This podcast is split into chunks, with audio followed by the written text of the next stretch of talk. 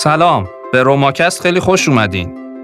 من شاهین جعفری هستم و در این فصل از پادکست که اسمش لیدرشیفته داریم با هم مقوله بسیار مهم رهبری رو مرور می‌کنیم.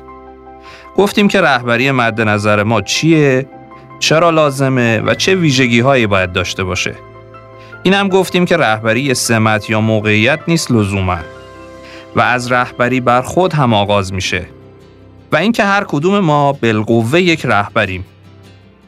امروز می‌خوام با یه مفهوم آشناتون کنم که چه الان رهبر یه تعداد از افراد هستید چه قراره بشید چه اصلا نوع کار و زندگیتون طوری باشه که چنین چیزی براتون پیش نمیاد به کار دنیا و آخرتتون می‌خوره و خیر توشه.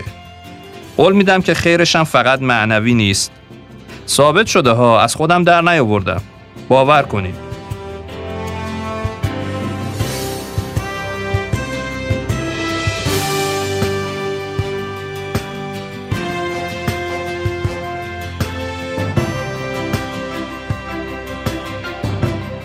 صدها هزار سال از خلقت بشر میگذره.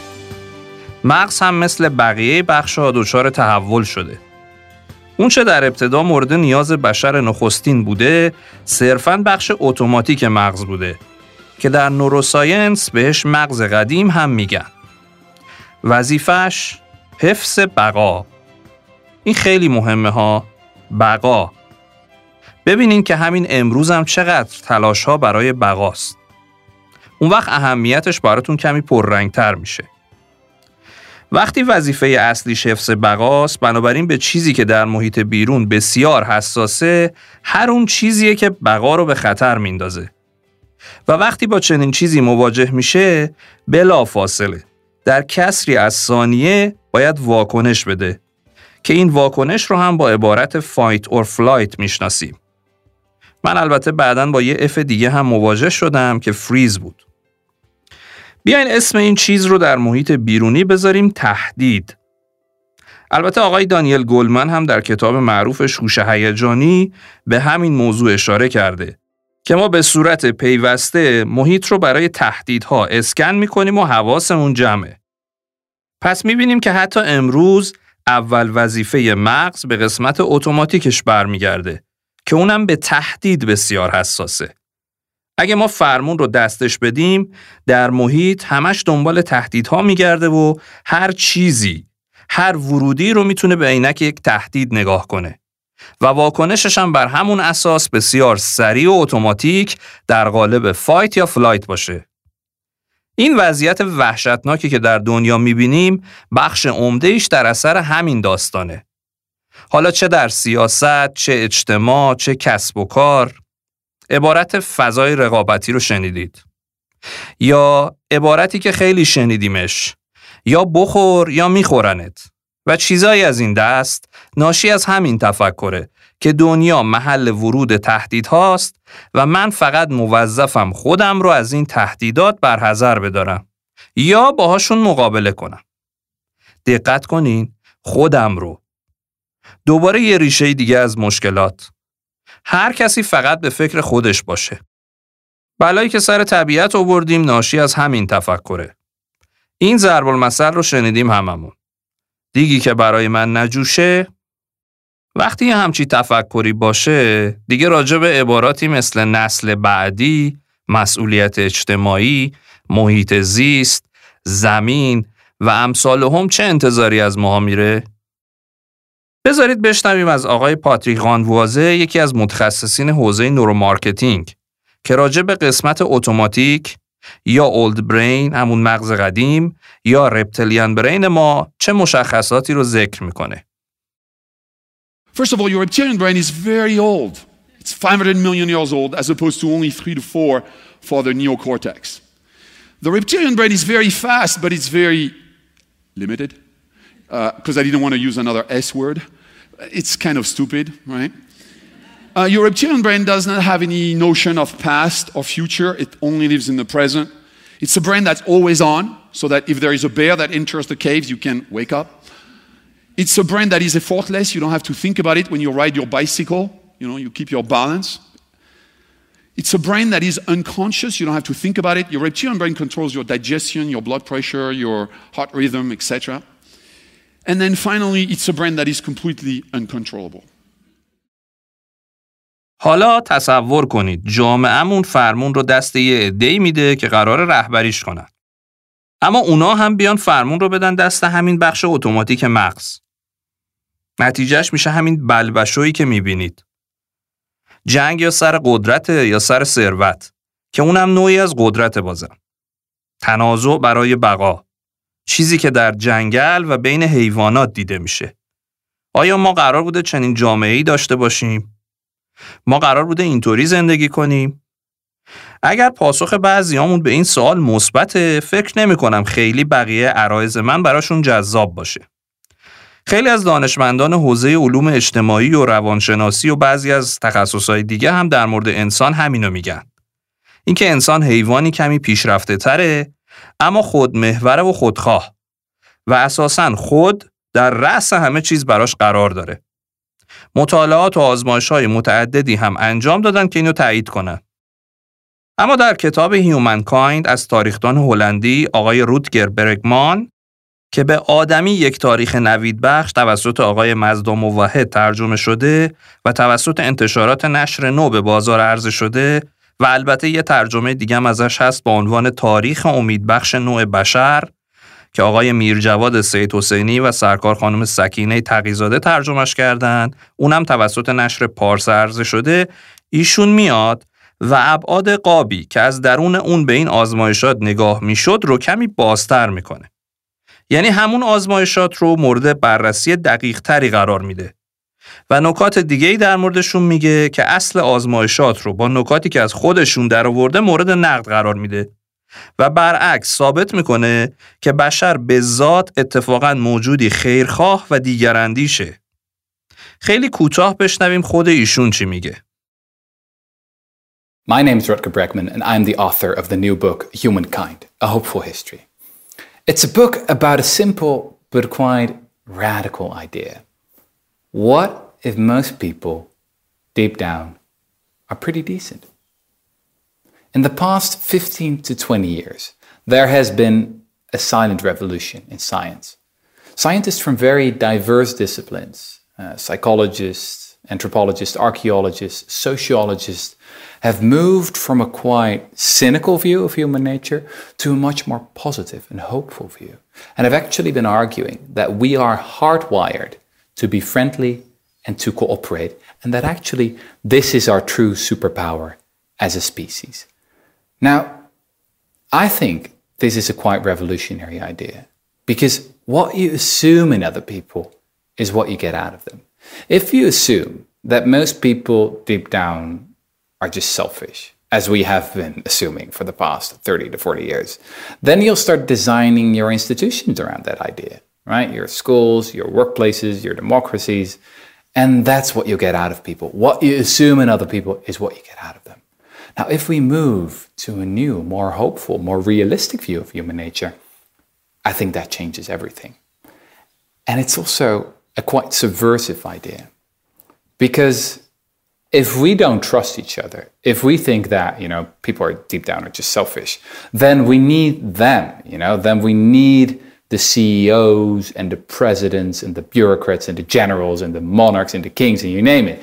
We need those in power to keep each other in check.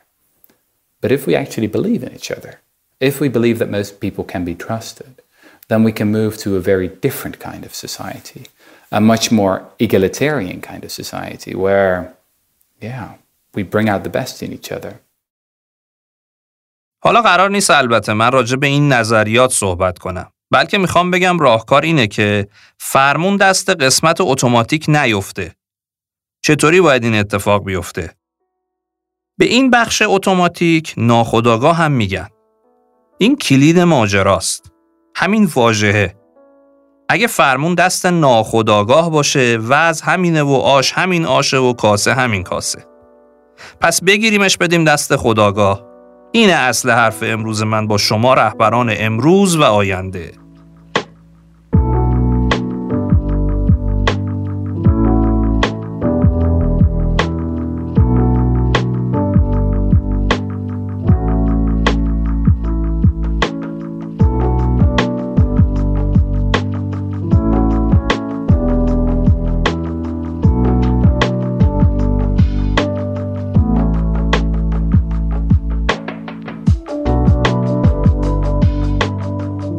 سه تا متفکر و متخصص حوزه رهبری اومدن یه مدل ساده رو برای اینکه فرمون دست بخش خداگاهمون باشه ارائه دادن. این سه نفر آقای جیم دثمر و خانم ها دایانا چاپمن و کیلی وارنر کلمپ هستند.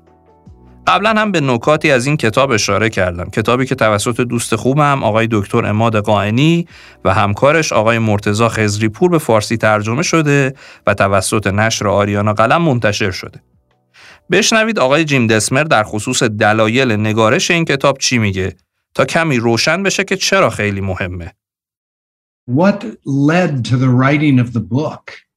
Uh, three things you would know about me, which are true of my uh, partner Diana Chapman as well, who was one of the co-authors in the book. Uh, first, since the time I was a little child, I've been interested in having more peace, more happiness, more um, freedom on the inside. And I didn't have much of that as a child. So I've been seeking what leads to that kind of peace or freedom or liberation. That was the first piece. Then the second piece was that all of my life, I've been interested in relationships. What makes really good relationships? Whether it's relationships, you know, eh, friendships or family relationships or work relationships. So that was the second piece. And then the third piece was what makes for great leadership, which has also interested me. All of my life, I've led and been a leader, probably like most of you. So what happened was I spent all my life seeking and searching for technologies, if you will, that give you greater peace, create great relationships, and create impactful leadership. Yeah. So we found these wonderful things and then we just turned them into a book on leadership. And for now 25 years or so, I've been walking alongside leaders like yourself talking about how to have more peace, better relationships, and more impactful leadership. That's what the book is really all about. این مدل خیلی ساده تر از اونیه که فکرشو بکنید. اما از اون جنسیه که حضرت شیخ عجل سعدی و گفتارش هست. سهل ممتنع. وقتی بهش فکر کنید می‌بینید که چقدر عمیق و چقدر پشتش حرف هست. هدفش اینه که به رهبران و حتی افراد کمک کنه بتونن جایگاه یا موقعیت خودشون رو پیدا کنن. و این سرآغاز خداگاهی و خارج کردن فرمون از دست بخش اتوماتیک مغزه که میتونه سرمنشأ اتفاقات مهمی بشه. مدل اسمش هست کانشس لیدرشپ یا رهبری آگاهانه. I wonder if you've heard of conscious leadership.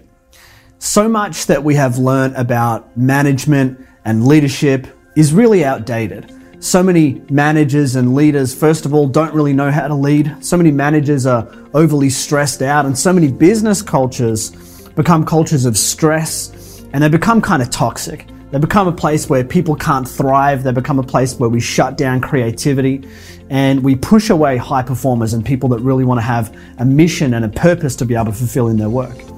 And so conscious leadership takes what we know about psychology, it takes what we know about personal growth, and it takes what we know about leadership and it puts it into business.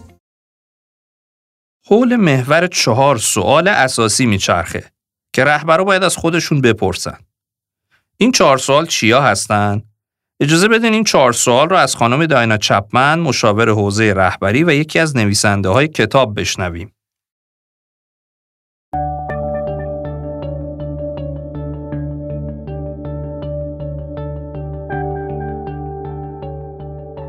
You know, I really think this idea of conscious leadership. Um, I love these four questions that we've been sitting with that um, I think all conscious leaders are asking themselves. And the first question is, where am I? You know, um, and what we mean by that is, where am I in relationship to presence? Am I in presence or have I left presence? And um, my experience is that hardly anybody ever asks themselves or each other that question of where are you? And we're always having these conversations with each other. Life is, you know, I would argue, one big conversation, either with somebody else or in my own head. And this content is so fascinating, we all think. Um, but the where is this conversation coming from? Is this coming from, and we like to use this model of the line, is it above the line in an open, clear, trusting place, or is it below the line where there's some constriction, some defensiveness? So um, that's the first thing that I love talking to people about is where are we? In this now moment, do you know where you are? And do you have the skill set to catch that? So I was watching myself when I was getting ready to start talking, sitting here on the stage. I was checking in my, with myself and I was saying, Diana, where are you? And I noticed I was below the line. And so I, I just checked what's, what's going on. And I could feel this place of nervousness. And I watched myself. I could feel it. It was in my body. It felt tight, a little tight. It felt anxious.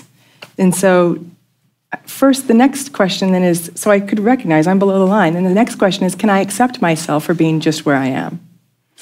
And, you know, especially for a lot of us who are seekers, who are interested in personal development, um, it's often, you know, I should be someplace else. And I'm really excited about um, letting myself be exactly where I am and letting everybody else be exactly where they are. So I let myself just accept, oh, I'm, I'm a little scared. I can notice this part of me that wants to be accepted and um, wants this to be valuable for you and for those who would watch this. And so I just let myself be um, in acceptance of that part of me that wants to control. And then the next question is, am I willing to shift?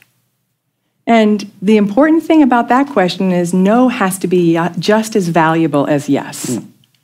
Because if no isn't okay, then you can't really truly have a whole body yes. And I'd argue that about anything. If I can't say no to walking into my job today, I can't really be there from my yes. So, um, so I checked to see would I be willing to shift? And I said, yes, I'd be willing to shift. And then the final question is, how do I shift? And what I noticed is um, just checking to see if I'd be willing to be the source of my own approval and my own control and my own security? And I asked that question and I said, yes, I would be. And I noticed the whole body relax. And I come back above the line and I come back to presence. And so that process where am I? Can I accept myself for being right where I am?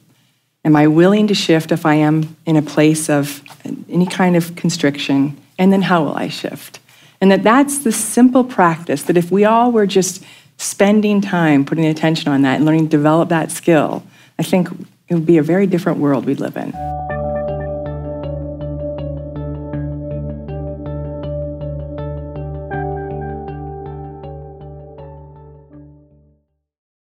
پس چهار تا سوال ساده است. من کجام؟ که البته بحث جغرافیایی و مکانی نیست بلکه موقعیت آگاهیه اونم نسبت به یک خط. این مهارت خودآگاهی یا self-awareness ه. دوم این که آیا راضیم از موقعیتی که توش هستم؟ می‌تونم قبولش کنم؟ این میشه مهارت دوم خودپذیری یا self-acceptance. بعد آیا می‌خوام تغییرش بدم؟ و در آخر چگونه تغییرش بدم؟ در این مدل ما یک خط بسیار ساده داریم. دیدم یه جایی برای این خط اسمم گذاشتن. خط انتخاب یا the line of choice. در هر لحظه. دقت کنید در هر لحظه. ما در یکی از این دوتا موقعیتیم. بالای این خط یا پایین این خط. هر کدوم از این فضاها مختصاتی دارند که در قالب سه اصل کلی ساختاردهی شدن. وقتی در بالای خط حضور داریم گشوده بودن یا همون بینگ اوپن کیوریس یا کنجکاو بودن و being interested in learning یعنی یادگیرندگی فعال وجود داره. در پایین خط چطور؟ برعکسش. closed یا بسته بودن، defensive یا دفاعی بودن و interested in being right یعنی حق به جانب بودن وجود داره. میشه اینو وصل کرد به صحبتهای قبلیم.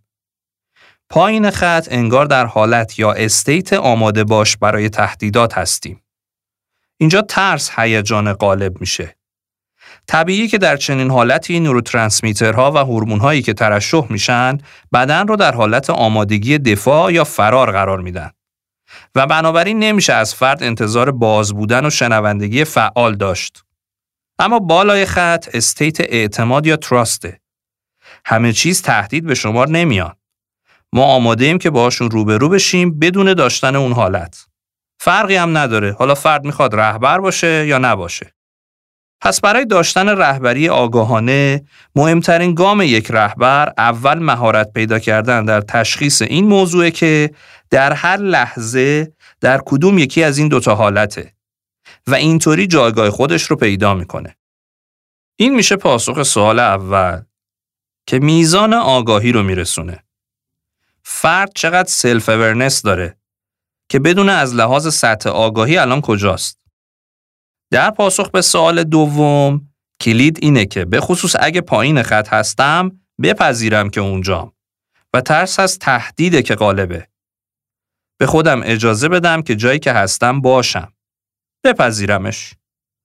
اولی فقط آگاه شدن از اینه که اونجام. پذیرفتن انگار یه حس رهایی و گشوده شدن میده. چون پادزهر ترس پذیرشه. بعدش میشه این سوال رو ترک کرد که حالا تمایلی در من وجود داره که بخوام شیفت کنم؟ از پایین خط به بالای خط؟ قرار نیست همیشه جوابش بله باشه شاید طبق گفته خود آقای دسمر 80 درصد مواقع حتی جوابش اینه. نه. خود این خیلی مهمه چون صادق بودن با خوده. اینکه در موقعیت پایین خطی اما خودت ازش آگاهی. این تفاوت بسیار بسیار بزرگی ایجاد می‌کنه چطور؟ خواهیم دید.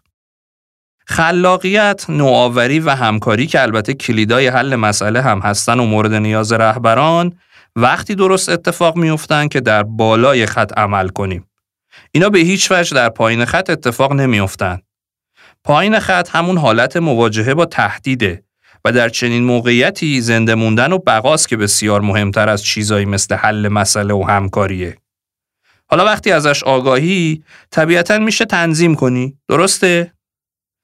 از طرف دیگه به طور کلی هم در بحث communication و ارتباطات دو تا بخش اصلی وجود داره content یا محتوا و context یا زمینه اغلب مدیرا و رهبرا حواسشون به content ه که به درباره چی مرتبط میشه اما خیلی وقتا از چگونگیش غافلن این چگونگی اونه که در این مدل میگیم از چه وضعیتی از آگاهی یا به عبارتی همون بالا و پایین خط داریم میشنویم و حرف می‌زنیم.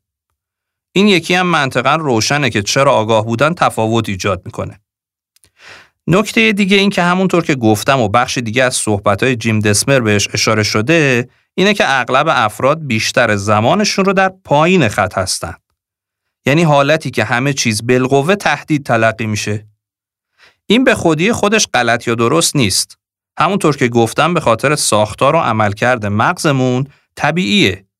اما سوال اصلی اینه آیا کارآمده؟ به خصوص برای فردی که رهبر به شمار میاد.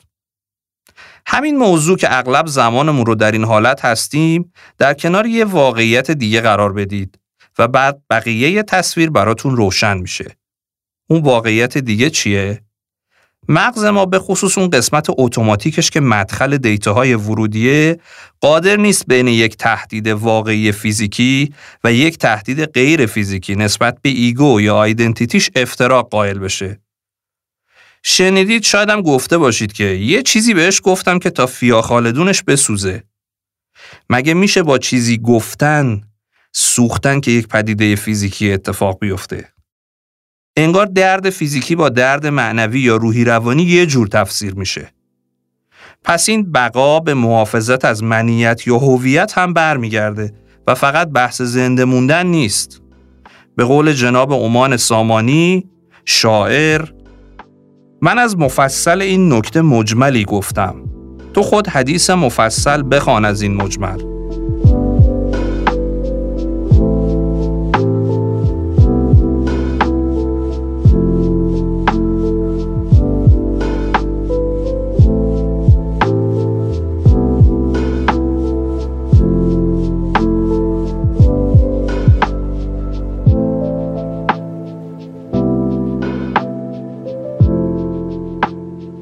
حتما به خاطر میاریم و میشه تصورش هم کرد. خیلی از زمانها در سازمانها و حتی در فضاهای شخصی مثل زوجین یا رفقا. اوقات بسیار زیادی رو صرف کشمکش می‌کنیم بدون اینکه متوجه باشیم پایین خط هستیم و وقت زیادی رو صرف دفاع کردن از موضع خودمون یا کلکل کردن می‌کنیم. و عملا اون زمان داره تلف میشه روحیه ها پایین میاد خستگی و دلخوری ایجاد میشه و چیزهایی از این قبیل. کافیه متوجهش باشیم در این صورت حتی اگه نخواهیم شیفت کنیم می‌تونیم به وقت مناسبی که تمایل داشته باشیم شیفت کنیم موکولش کنیم. می‌تونید تصور کنید که چقدر روی همه چیز از جمله بهرهوری اثر داره. اینو برای مدیرایی گفتم که بهرهوری براشون خیلی مهمه. حالا اینجا می‌رسیم به سوال چهارم. چطور شیفت کنیم؟ این کتاب به ما 15 تا روش یا نشونه مختلف رو میده که با بررسیشون می‌تونیم موقعیت خودمون رو پیدا کنیم و ضمناً با استفاده از اینا شیفت رو انجام بدیم. اینا مثل نقشه سرزمین رهبری آگاهانه عمل می‌کنن. این 15 تا رو پیمانهای رهبری آگاهانه میگیم. ضمن اینکه به همون برای موقعیت یابی و پاسخ به سوال اول کمک می‌کنن، ابزار ما برای شیفت هم هستن. اما قبل از ورود به اینا اجازه بدید یه جنبندی تا الان رو بکنم که ترجیح میدم اینو با بخشی از صحبتهای خود آقای دسمر که در وبینارشون با آقای دکتر قاینی گفتن از زبون خودشون بگم. Conscious leadership is developing the ability to lead from above the line, or what we call leading from presence versus leading from reactivity. But in order to develop that ability, the first thing you have to develop is self awareness to know when you're below the line, self acceptance to accept yourself for being below the line, and then clarity around whether you're willing to shift. A lot of people want to shift to above the line, but they're actually unwilling to shift. So conscious leadership is leading from presence, being here now in a non reactive way so that I'm totally available to this creative moment. And that's what we teach leaders and teams how to do uh, when, and that's what our book is really about. خود آقای دسمر در جایی میگه از این 15 تا 6 تای اول زیربنایی هن و به خصوص دوتای اول حکم سنگ بنا رو دارن. بذارین در ابتدا با دوتای اول آشنا بشیم. پیمان اول از دید من خیلی شبیه به تئوری معروف دکتر ویلیام گلسره. چویس تیوری یا همون تئوری انتخاب. در اینجا اسم این پیمان پذیرفتن تمام و کمال مسئولیته. سرزنش هم مثل احساس گناه و شرم یه روش برای انگیزه مند کردنه که مدیران و رهبران برای افراد و والدین برای فرزندانشون خیلی استفاده می‌کنن. اگه یه مروری به جلسات کاریتون بکنید، حتما خاطره ای رو به یاد میارید که از این استفاده شده. الگوی پیشفرز ذهن ما اغلب سرزنش کردن و پیدا کردن ایراده. البته همیشه هم در مورد دیگران نیستا. خیلی وقتا شاید خودمون رو سرزنش می‌کنیم و دنبال اشکال در خودمون میگردیم. پس گاهی دیگران، گاهی خود و گاهی هم سیستم که البته منظورم از سیستم محیط کلانه سازمانمون، شرکتمون، کشورمون، مدیران و غیره. ریشه این سرزنش کردن هم بیدار شدن احساس ترس ناشی از همون تهدیده. باز اینجا اگه با مثلث کارفمن آشنا باشید موضوع براتون شفافترم میشه. مثلثی که سه نقش در سه تا رأسش وجود دارن. قربانی، شرور و قهرمان. قربانی که از اسمش مشخصه همیشه مشغول قور زدنه و خودش رو تحت تاثیر همه چیز و همه کس می‌بینه. شرورها ایراد رو پیدا می‌کنن و شروع می‌کنن به سرزنش کردن و دنبال مقصر گشتن. انگشت اشارهشون مرتبا داره یه جایی رو نشون میده. قهرمانا دنبال از بین بردن ریشه احساس ترسن. اما بدون اینکه مسئله اصلی رو حل کنن. چون اینا خیلی از تضاد و کانفلیکت و اینجور چیزا خوششون نمیاد. خیلی وقتا مدیرا و رهبرا ناآگاهانه نقش قهرمان رو به خودشون می‌گیرن. متضاد این سرزنشگری مسئولیت پذیریه. اساسی و حتی تا حدی رادیکال و افراطی. پذیرفتن مسئولیت کامل مثل اووردن چیزی به سمت خودمونه. در حالی که سرزنشگری انگار انداختن و دور کردن چیزی از ماست به سمت بیرون. یه باور ریشه‌ای و اساسی در ما انسان‌ها هست اونم اینه که از دید ما یه وضعیتی هست که دنیا باید اونطوری باشه. درسته و برحقه و عادلانه. و یه وضعیتی هم هست که دنیا نباید اونطوری باشه. تا زمانی که یه همچی باوری هست انگار زندگی با ما سر لج داره و اونطور پیش نمیره که باید. ما دچار اضطراب یا خشم میشیم. تلاش می‌کنیم اوضاع رو به کنترل خودمون در بیاریم. و اگر نشد شروع می‌کنیم به سرزنش کردن دنیا و روزگار، دیگران و خودمون. این مسئولیت پذیری میگه دنیا رو همین طور که هست بپذیریم. دنبال این باشیم ببینیم از چیزهایی که دنیا پیش رومون می‌ذاره چی می‌تونیم یاد بگیریم. این پذیرش و یادگیری پایه تحوله. دومین پیمان کنجکاو بودن و یادگیری از طریق کنجکاویه. به قول نویسنده های کتاب چهار تا شایستگی هستند که در زمینه رهبری پیش بینی کننده های بهتری برای موفقیت پایدارند. خودآگاهی که همون self-awareness ه و به خوبی باش آشنا شدیم. چابکی در یادگیری یا همون learning agility.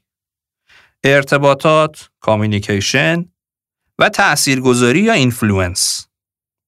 دوتای اول به ارتباط درونی فرد با واقعیت و دوتای دوم به بیرون و نحوه تعامل رهبر با محیط و دنیا اشاره داره.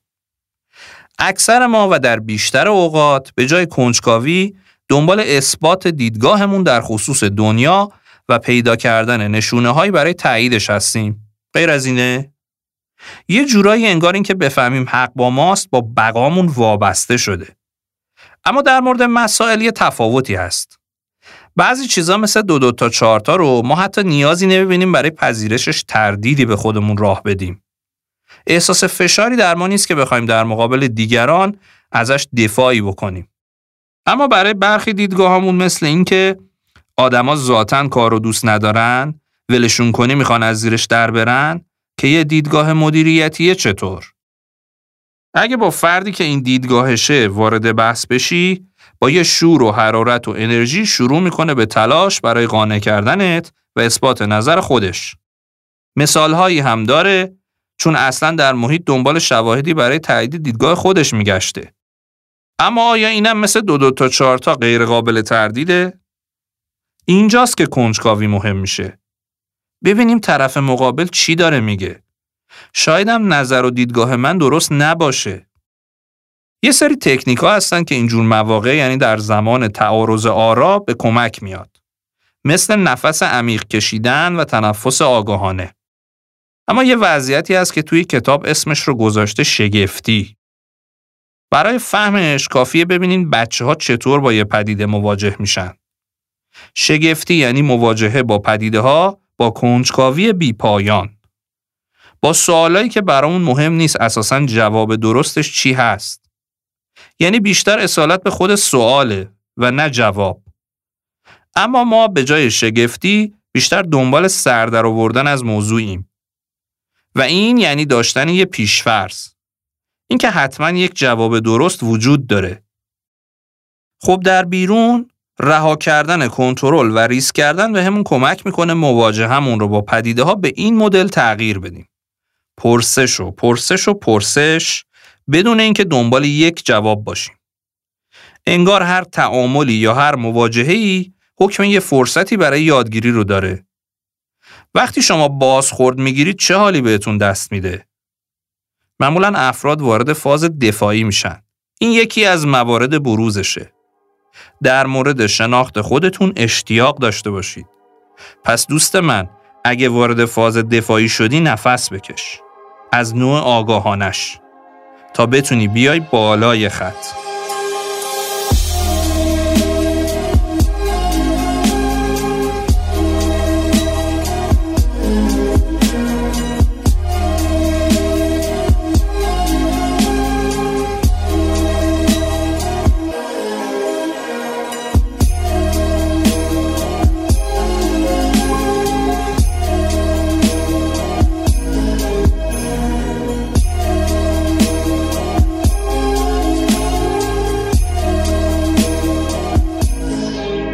دو تا سنگ بنا رو که شناختیم بریم سراغ چهار تا زیربنایی دیگمون پیمان سوم همه احساسات رو احساس کردنه. البته اینجا این احساسات ترجمه ایموشنزه. تخصصیش میشه هیجانات. خیلی از سازمان هایی که به ظاهر موفق به نظر می‌رسن البته طبعا منظورم از روی صورت سود و زیانشونه. رهبرانی دارن باهوش و مصمم و تحلیلگر. و احتمالا خیلی هم داده محور. اینا بر اساس ذهن منطقیشون عمل می‌کنن و تصمیم می‌گیرن. اما برای تصمیم گیری مؤثر به جز ذهن ما به دو چیز دیگه که توی کتاب دل و شهود نام برده شده هم نیاز داریم.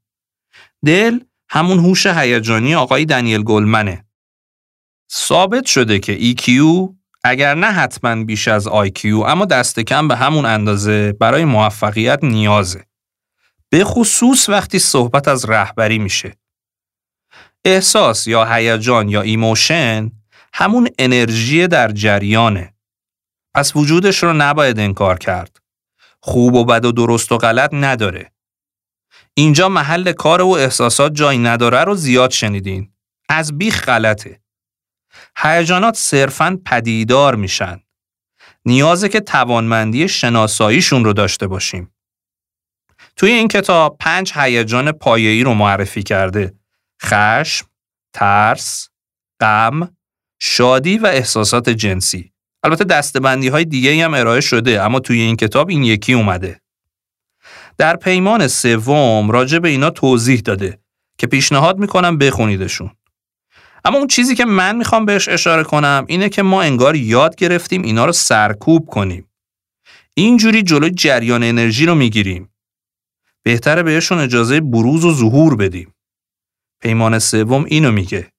به جای پنهان کردن و مخفی کردن بتونیم خودمون رو بروز بدیم. البته منظورم این نیست که اگر خشم رو احساس کردیم داد بزنیم. اما ابراز کنیم که الان من خشمگین هستم. احساس کردن همه هیجانات هدف اصلی پیمان سومه. هر کدوم از این هیجانات پیامهایی برای ما دارند که بایستی بهشون توجه بشه. بریم سراغ پیمان چهارم.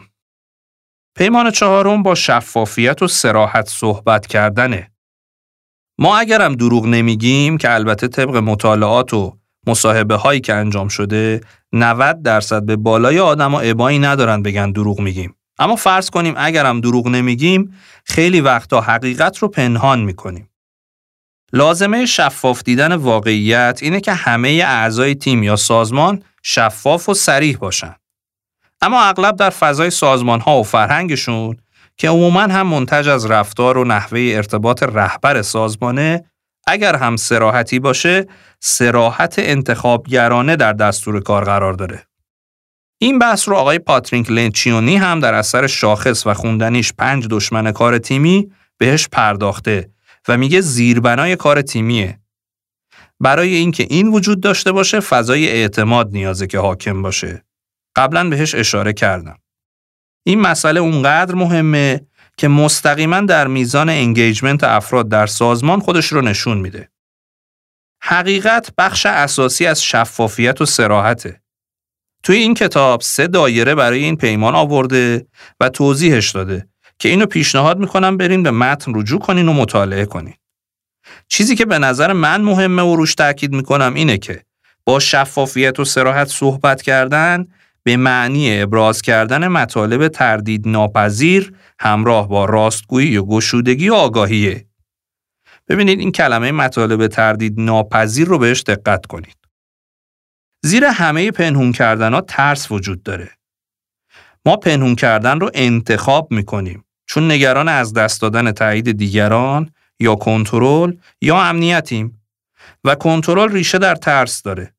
برعکس شفافیت و سراحت از عشق میاد و اعتماد ریشه در عشق داره. پنجمین پیمان ریشه کن کردن گاسیپ یا غیبته. غیبت کردن یعنی هر گفته ای درباره یه نفر دیگه که نیت منفی پشتشه و نمی‌تونی در حضور اون نفر دقیقا به همون شکل بگینش.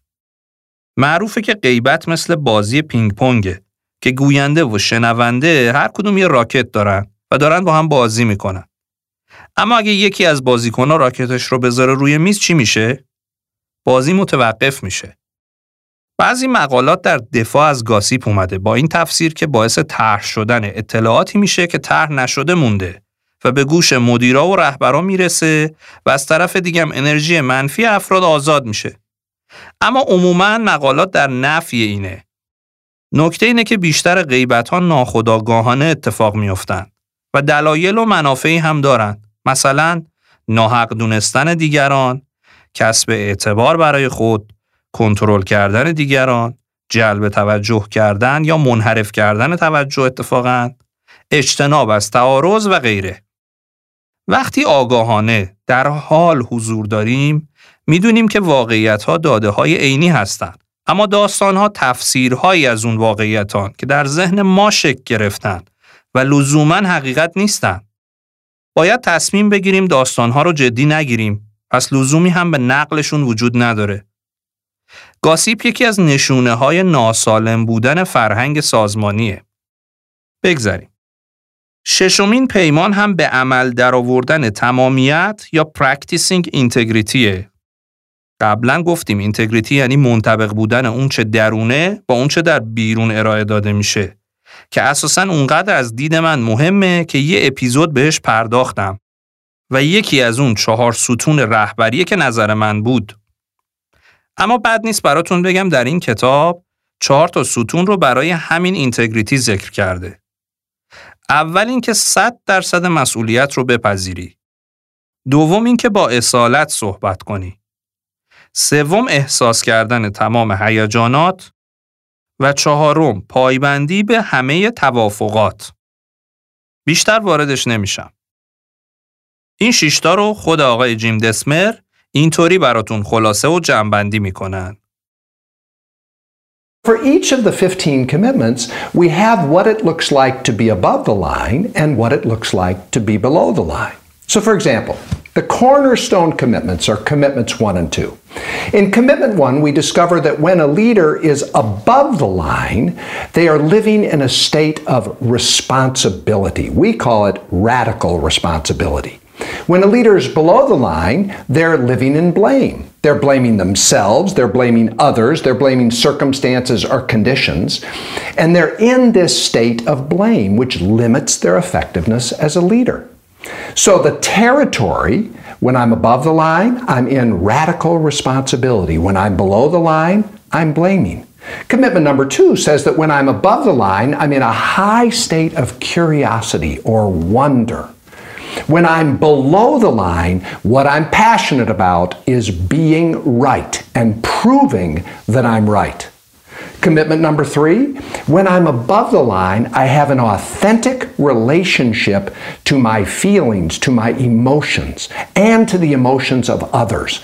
I'm able to feel my feelings all the way through to completion and then get from each feeling the wisdom that it is here to offer me and the team and the organization. When I'm below the line, what I'm committed to is repressing or suppressing or denying my feelings and the feelings of others. I believe feelings are dangerous. I believe feelings are a problem. And I want to cut them out of my life, of my relationships, and out of the organization. Of course, the catch there is feelings just don't go away. So, what they do is they submerge and come out sideways. They become toxic. They color and affect the entire organization, but not in a conscious way, in an unconscious way. Commitment number four says that when I'm above the line, I'm committed to candor. What this means is that I reveal, I don't conceal. I openly reveal to everyone what are my thoughts, what are my feelings, what are my wants and desires, what are my instinctual knowings. When I'm below the line, I conceal, I withhold. I withhold relevant information, I re- withhold relevant facts, and I don't deal straight up and straight on with my truth in a given moment. Commitment number five says that when I'm below the line, I gossip. You see, if you repress your feelings and you don't speak candidly, it's going to come out someplace. And the place it comes out is gossip. Gossip is simply talking about somebody in a way you wouldn't talk if they were there, or talking about them in a way that you haven't talked directly to them. When I'm above the line with commitment number five, I talk directly to people with a powerful tool called the clearing model. It is a simple, efficient, lasting way of resolving trust issues in relationships and in organizations. Commitment number six says that when I'm above the line, I'm in a state of integrity. I'm in a state of wholeness, energetic wholeness, we call it. See, energy's the real game now. Energy management trumps time management, money management, all other forms of management because energy is that renewable life force that keeps me fully focused and in the game. Integrity is having unblocked energy flowing through my system all the time.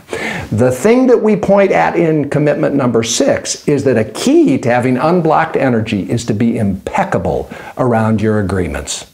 When I'm below the line, I dissipate my energy and I do it because I'm sloppy with agreements. I either don't make clean agreements or I don't renegotiate agreements that need to change and I don't clean up broken agreements. بقیه نه پیمان رو براتون نام میبرم. اما توصیه میکنم حتما خود کتاب رو بخونید و تضمین میکنم که از خوندنش لذت ببرید. پیمان هفتم Generating Appreciation قدردان بودن. هشتم Excelling in your zone of genius. در قلمرو نبوغت بهترین بودن. نهمی Living a life of play and rest. سرشار از تفریح و آسودگی زندگی کردن. دهمی Exploring the opposite. نظر مخالف رو بررسی کردن. یازدهمی Sourcing Approval, Control and Security برای تایید، کنترل و امنیت منشأ بودن. دوازدهمی Having enough of everything از هر چیزی به قدر کافی داشتن. سیزدهمی Experiencing the world as an ally دنیا را یاور و متحد خود احساس کردن. چهاردهمی Creating win for all solutions راه حل هایی که همه درش برنده باشن رو خلق کردن. پونزدهمی Being the resolution چاره کار بودن. امیدوارم تا اینجای فصل که با هم بودیم متوجه شده باشین که رهبری چقدر مهمه و چقدر برای روزگار عجیب و غریب ما لازم و ضروریه.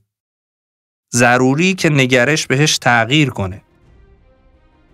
دو تا اپیزود دیگه از لیدرشیفت باقی مونده که ازتون دعوت می‌کنم با من و دوستانم همراه بمونین و کمک کنید رهبری و تعریف صحیحش رو تبیین کنیم و دنیای بهتری برای نسل بعدی بسازیم.